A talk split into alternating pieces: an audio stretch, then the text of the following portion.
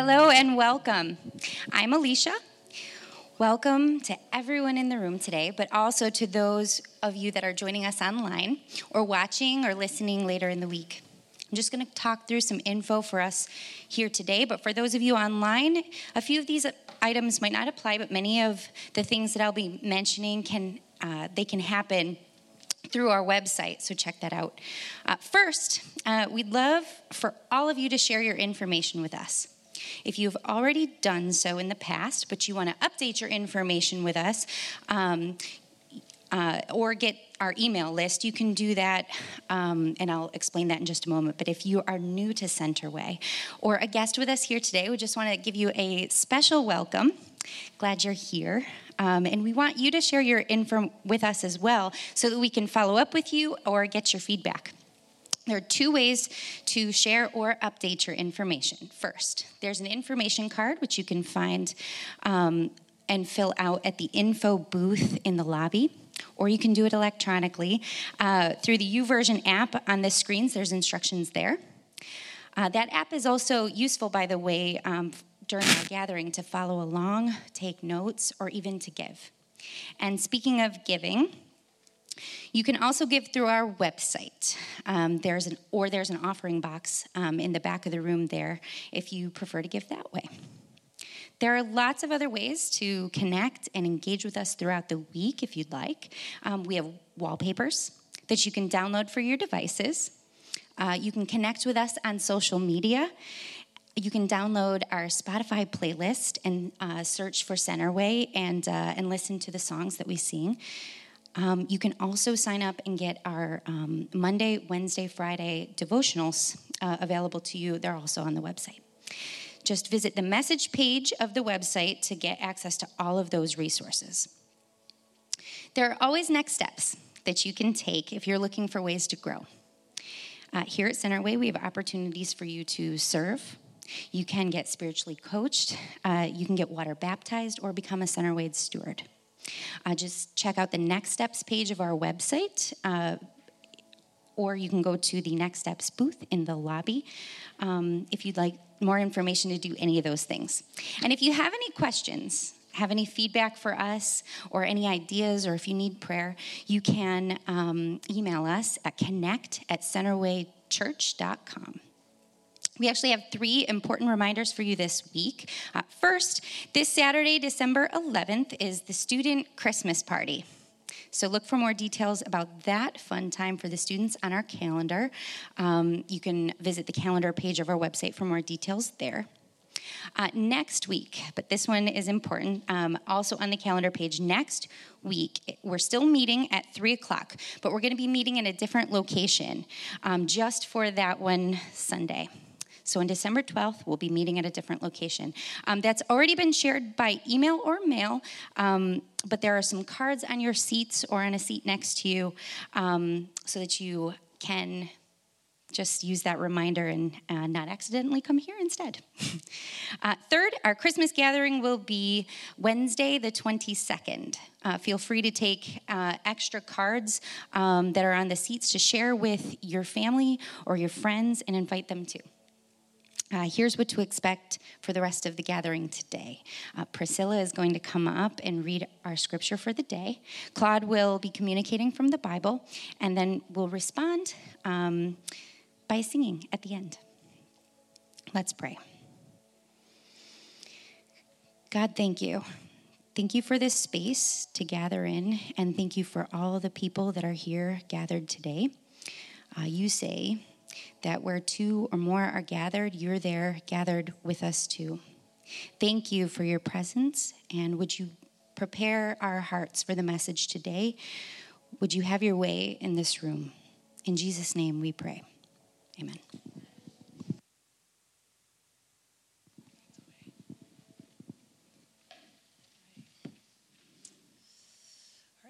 Good morning, everybody. Uh, my name is Priscilla and I will be reading the text for this morning. You can feel free to open your Bibles to Psalm 98, verses 2 and 3, or you can follow along through the YouVersion app or by simply looking up at the screens. Okay. The Lord has made known his salvation. He has revealed his righteousness in the sight of the nations. He has remembered his steadfast love and faithfulness to the house of Israel. All the ends of the earth have seen the salvation of our God.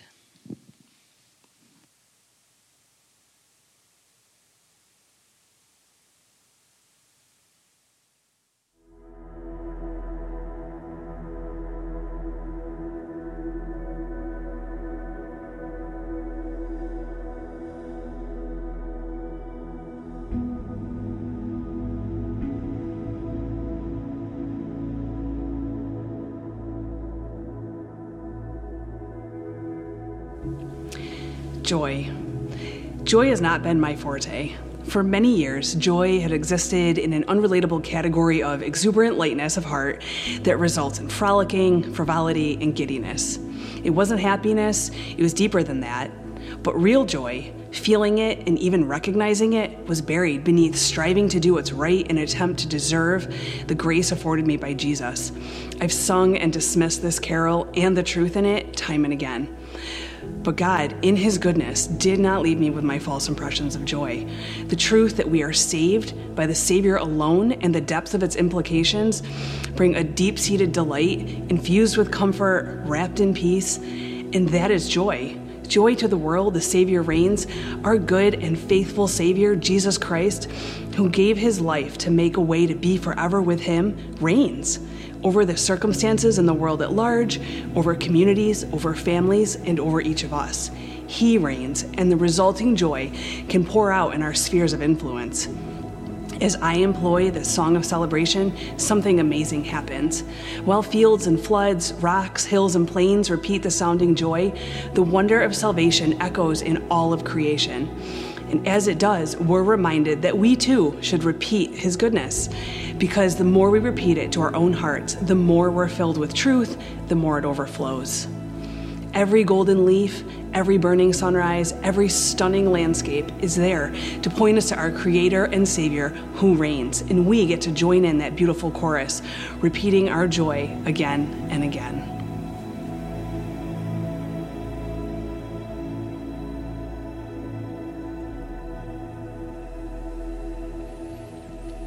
So good.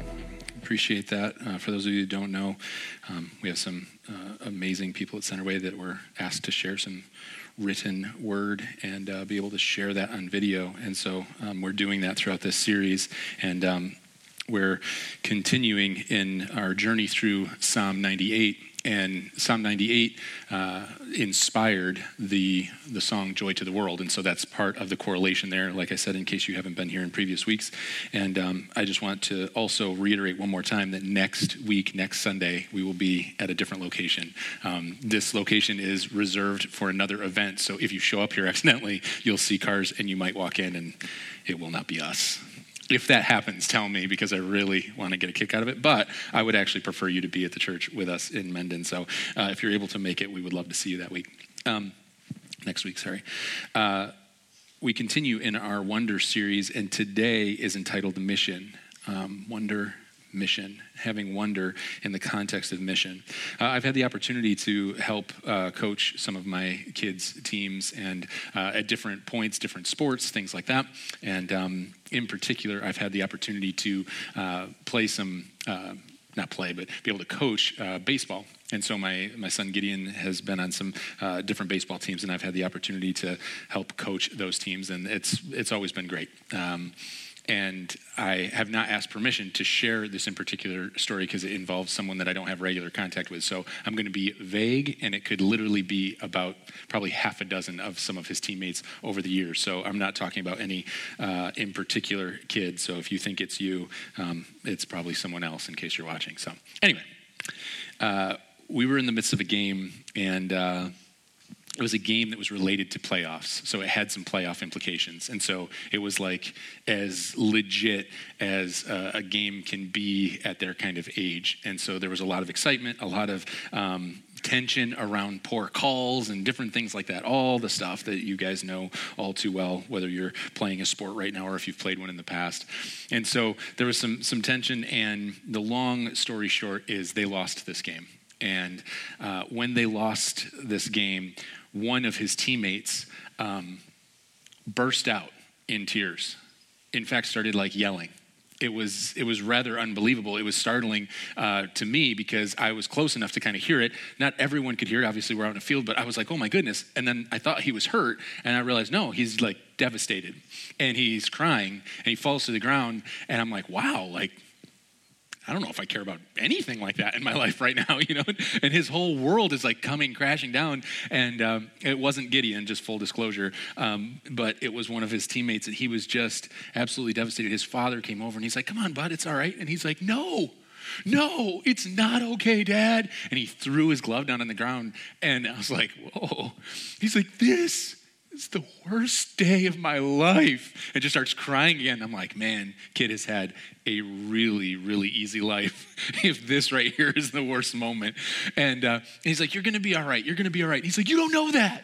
You don't know that. I was like, wow, this is getting kind of deep. And he's like, yes, I do, but it's going to be fine. You lose games. Sometimes you win them, sometimes you lose them. And he's like, you don't know. You don't know. You don't know how it feels.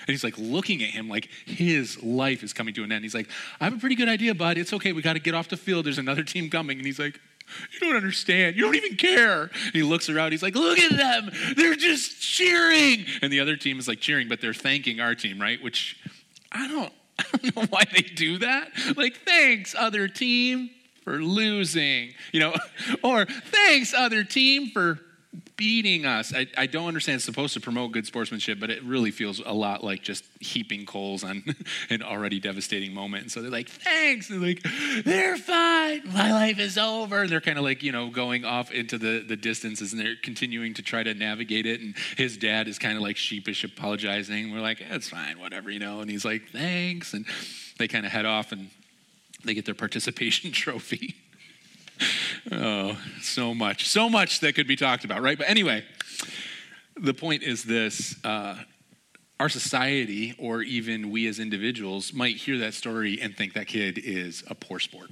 or he's a sore loser, or all the things that we kind of label kids that respond that way, or even adults that respond that way in losing. But the reality is, when it comes to a child acting in that moment, they're acting in unedited version of what we all feel when we lose.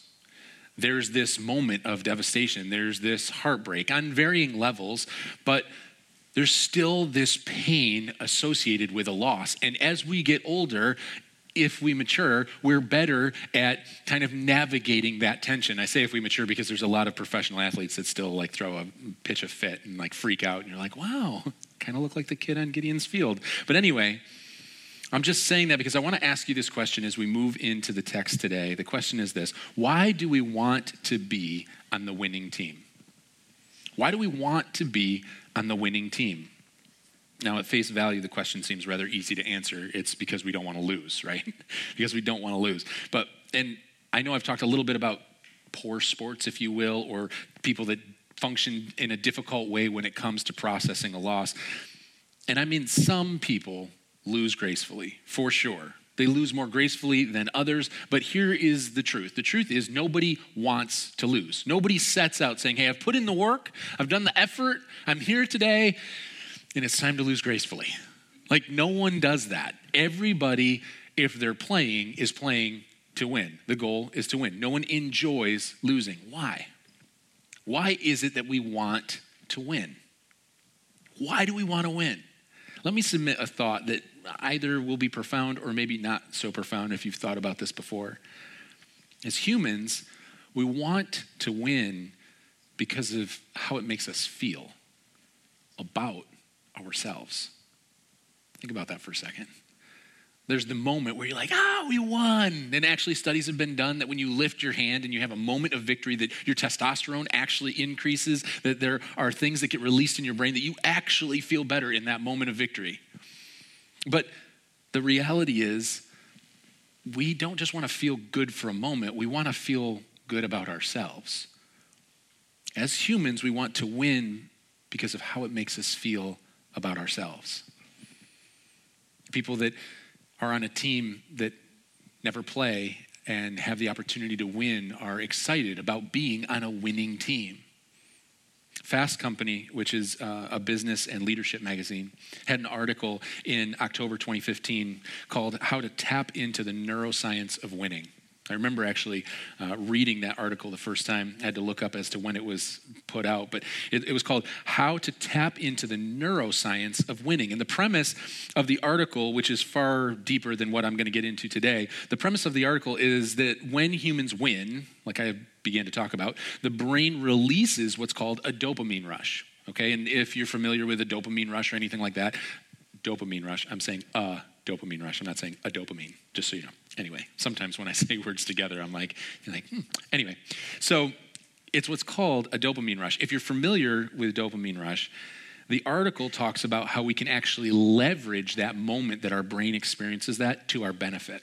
And the, re- the way that we leverage it to our benefit is we, we articulate goals and then we accomplish those goals in the business world. And when we accomplish those goals, we as individuals or we as a team experience that sense of winning. And so we get that dopamine rush, and all of a sudden we feel like we're, we're almost addicted to achieving. Like, what are we going to do next? And if we can keep pacing people further and further, that as a team, we can actually get addicted to the dopamine rush of our brain and we can have what's called a high achieving team. Now, creepy and manipulative but nonetheless a reality about how we can leverage the way our brain functions towards productivity. Scientifically, it literally feels good to win. It feels good to win. And conversely, when we lose, we feel bad about ourselves. We don't just feel bad, we feel bad about ourselves. It feels as if a part of our identity hangs in the balance. We've put in the work, we've done the effort, and it fell short. We have failed. Our team has failed. I am a failure. I can't believe this. This is the worst day of my life. Dad, you just don't understand. You don't know how I feel. And what he's saying in his unedited little prepubescent life is saying, listen, I don't have the, the ability to, to deal with the emotion I'm feeling. I'm just letting you know I feel less than as a result of what just happened here today. I feel bad about myself. That's the way we feel. We just learn how to deal with it differently, articulate it differently. But in order to feel good about ourselves, we define wins and then we try to achieve. Now, this already, as I mentioned, can work in business, but it's way harder in life. It's way harder in life, especially when you have well intentioned parents and grandparents and different people that are letting you know what the definition of success is. just so you know, the win is be married by 25. and just so you know, the win is give me a grandchild now. You know, like, eh, I don't want to. And so there's all these definitions of success and wins on the horizon and they're being imposed from all different ways. It's, it's way easier when we're talking about accomplishing a goal, but it's way harder in life. And the thing is, we only feel good about ourselves to the degree in which we believe we're winning, that we're winning at life. And even then, only for as long as the latest dopamine rush lasts. But we can have seasons where we feel like, man, I thought, I thought by this Christmas, as we're coming into the new year, I thought for sure this would be worked out in my life.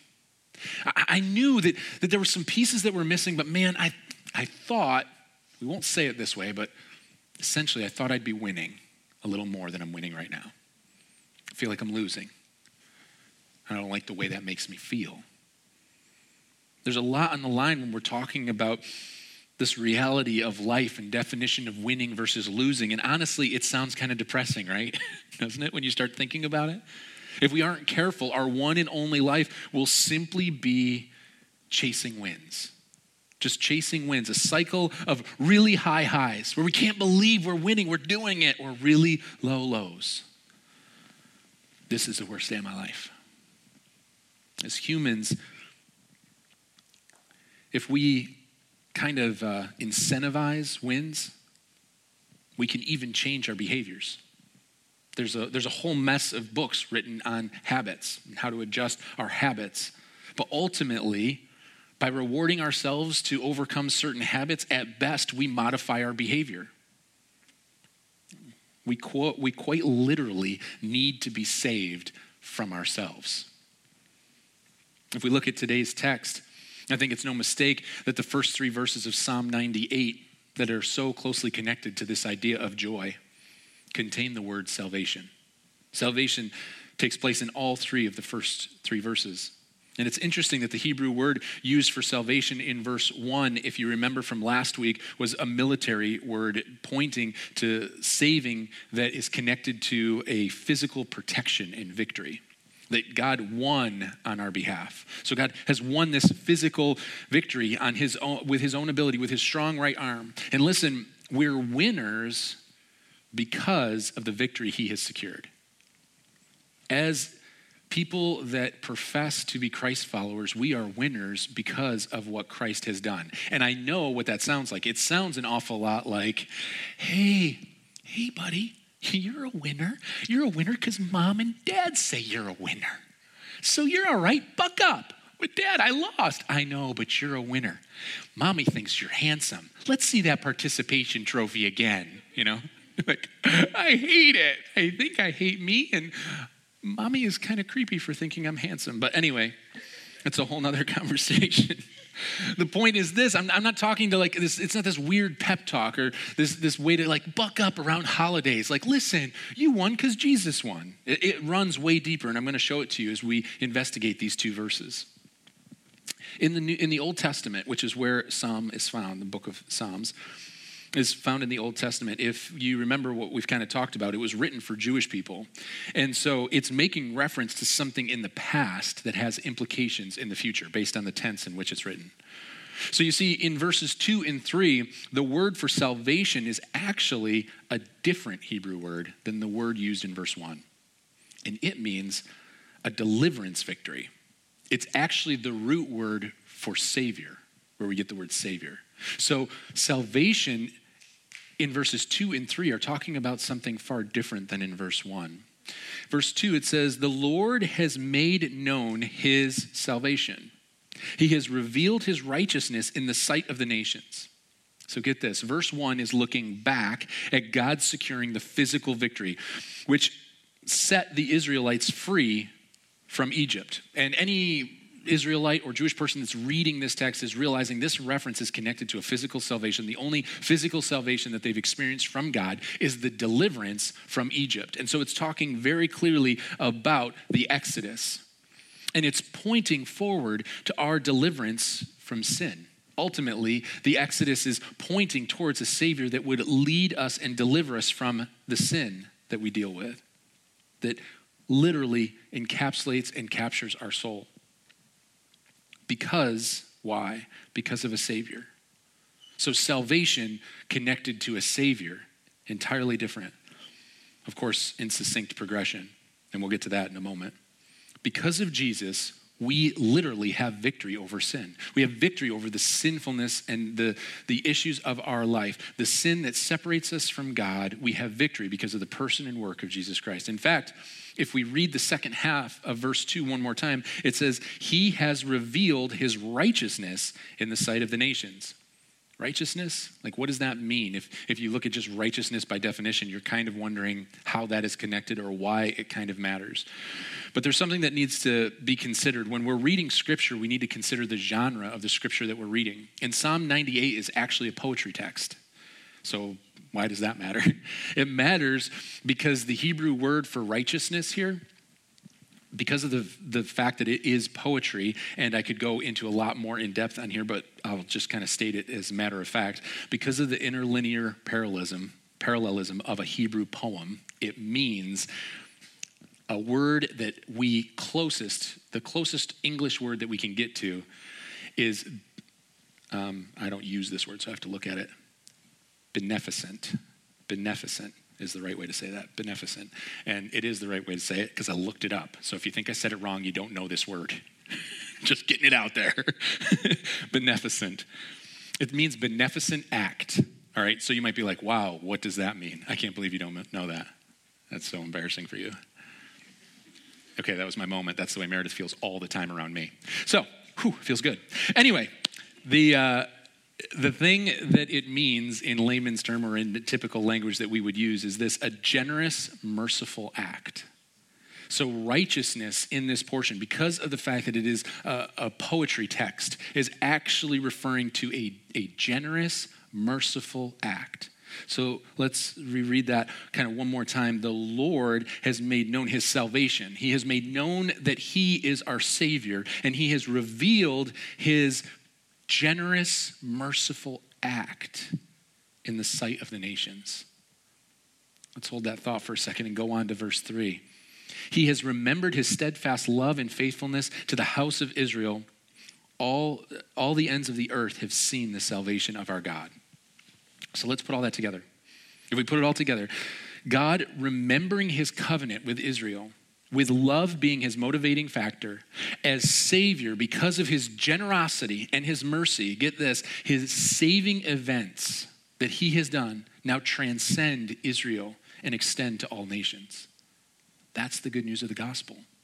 This is pointing to the reality that Jesus would come and die the death that we deserve. Advent is about Jesus arriving on our behalf. This text is talking about a physical Savior that took place in the, in the Exodus that was pointing ultimately to the, the one that would come on our behalf and deliver us not from a, a country that is holding us captive, but rather the sin of our life that separates us from God.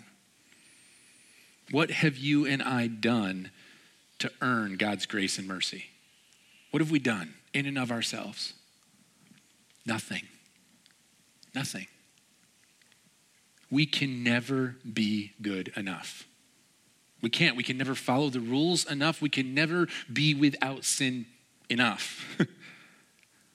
Listen, without Jesus arriving, we lose. We lose. No matter how hard we try, no matter how much we prepare, no matter how much we modify our behavior, we lose. But we also don't contribute to the win that he's already secured.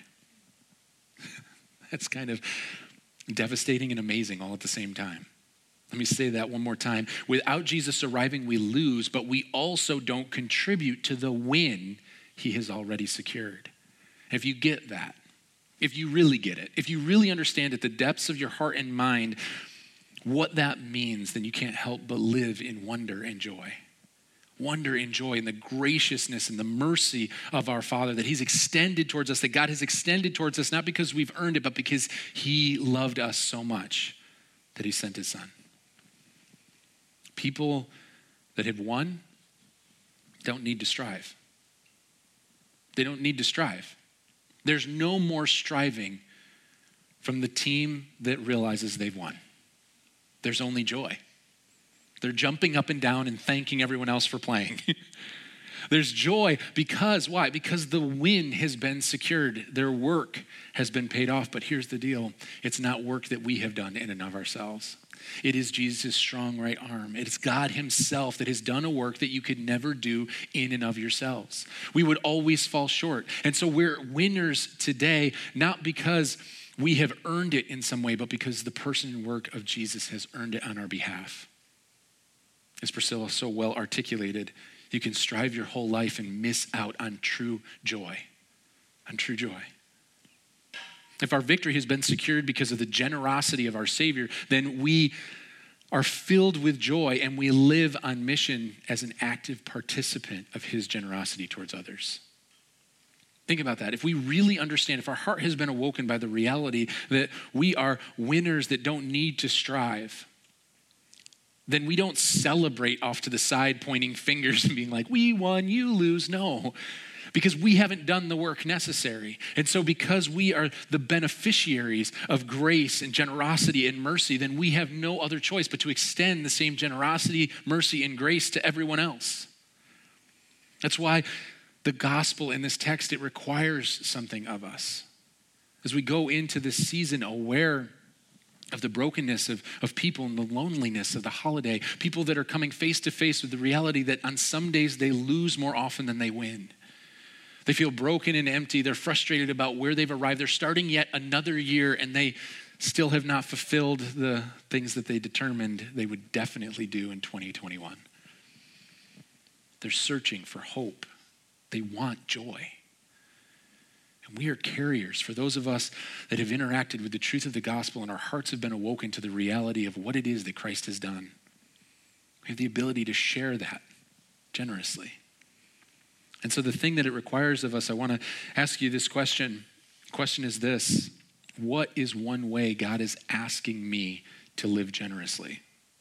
Now, I realize that we just talked about some of our generosity in a convoy of hope offering that text. We talked a lot about stewardship.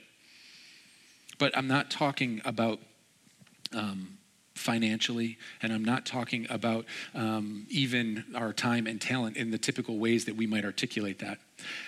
The preaching and teaching team, as we talked about this application question, we realized that this act of generosity is really more missionally, that it is to live generously while on mission.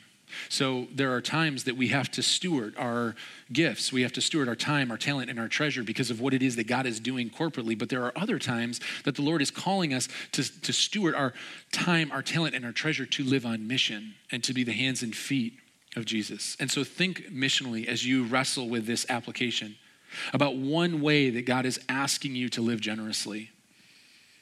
Now, maybe there is the, uh, the way in which we consider generosity through finances, and we have been generous. And just to let you know, um, we are going to be able to send a, a checkout this week. There are still funds coming in, so if you haven't participated and want to, you can. Uh, for One Day to Feed the World, uh, we're up over $6,000 now, which is absolutely incredible. And so, super excited and just amazed and humbled and proud of the sacrifice that you guys have made to be generous in that way.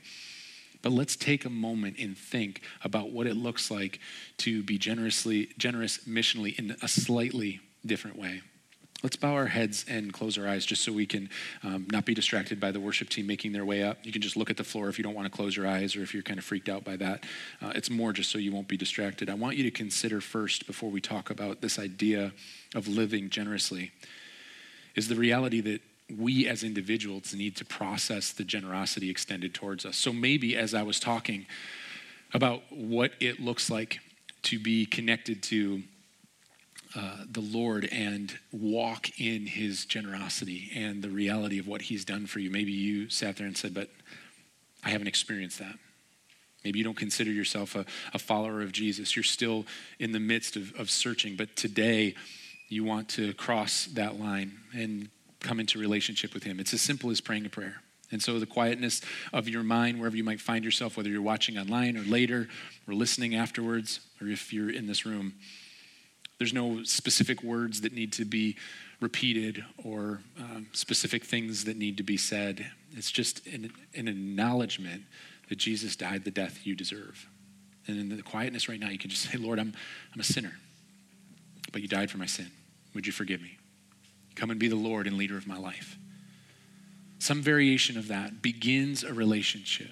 It begins a journey, and we want to walk alongside you in that journey. don't want it to be a, an emotional decision or a moment. We also don't want to embarrass you. So, to the degree in which you feel comfortable, we'd love to have a conversation with you, either following the service at the next steps table or maybe online. You can reach out to us through the website or you can email us, and we'd love to talk about what the next steps could look like. For others of us in this room, when we think about what's one way God is asking me to live generously, maybe it means with our time, talent, and treasure in this way. Maybe we need to leverage our time to meet with someone that's hurting this week.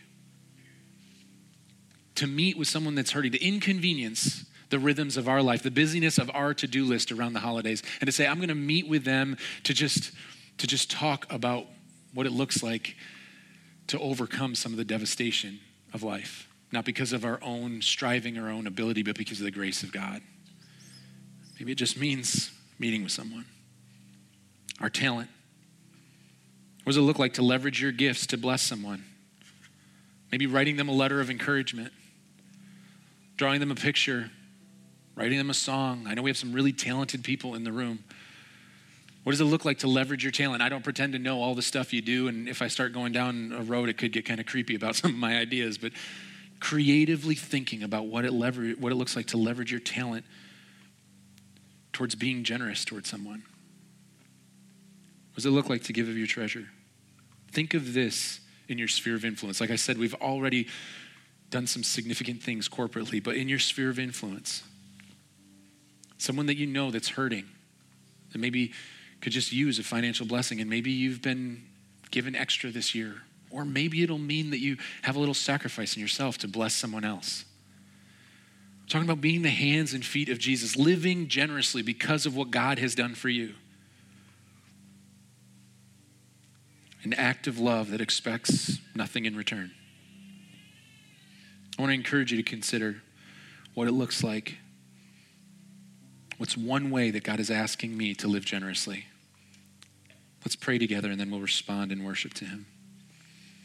Heavenly Father, we come before you today grateful.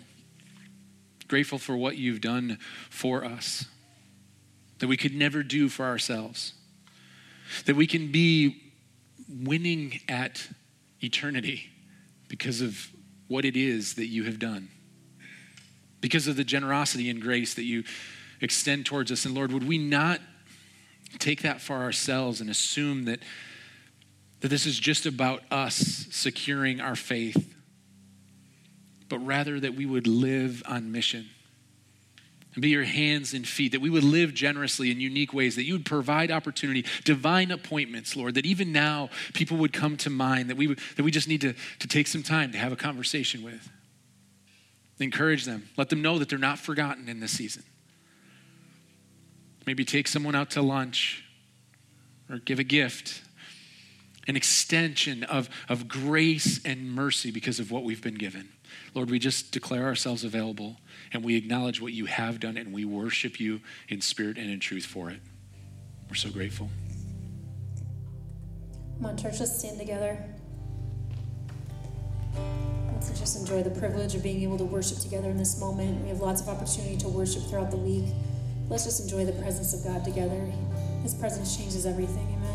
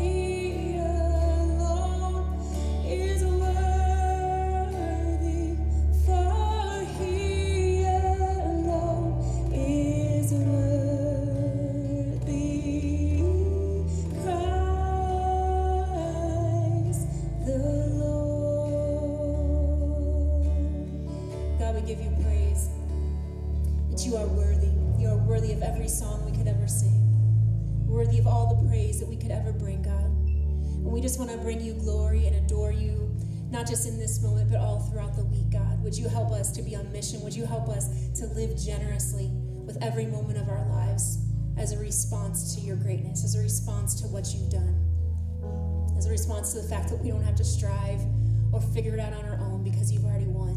We're so grateful for that. We're so grateful for that. Well, church, we are officially uh, dismissing you here. Don't forget to check out the next steps table if you want to uh, take any next steps throughout this week or in this month.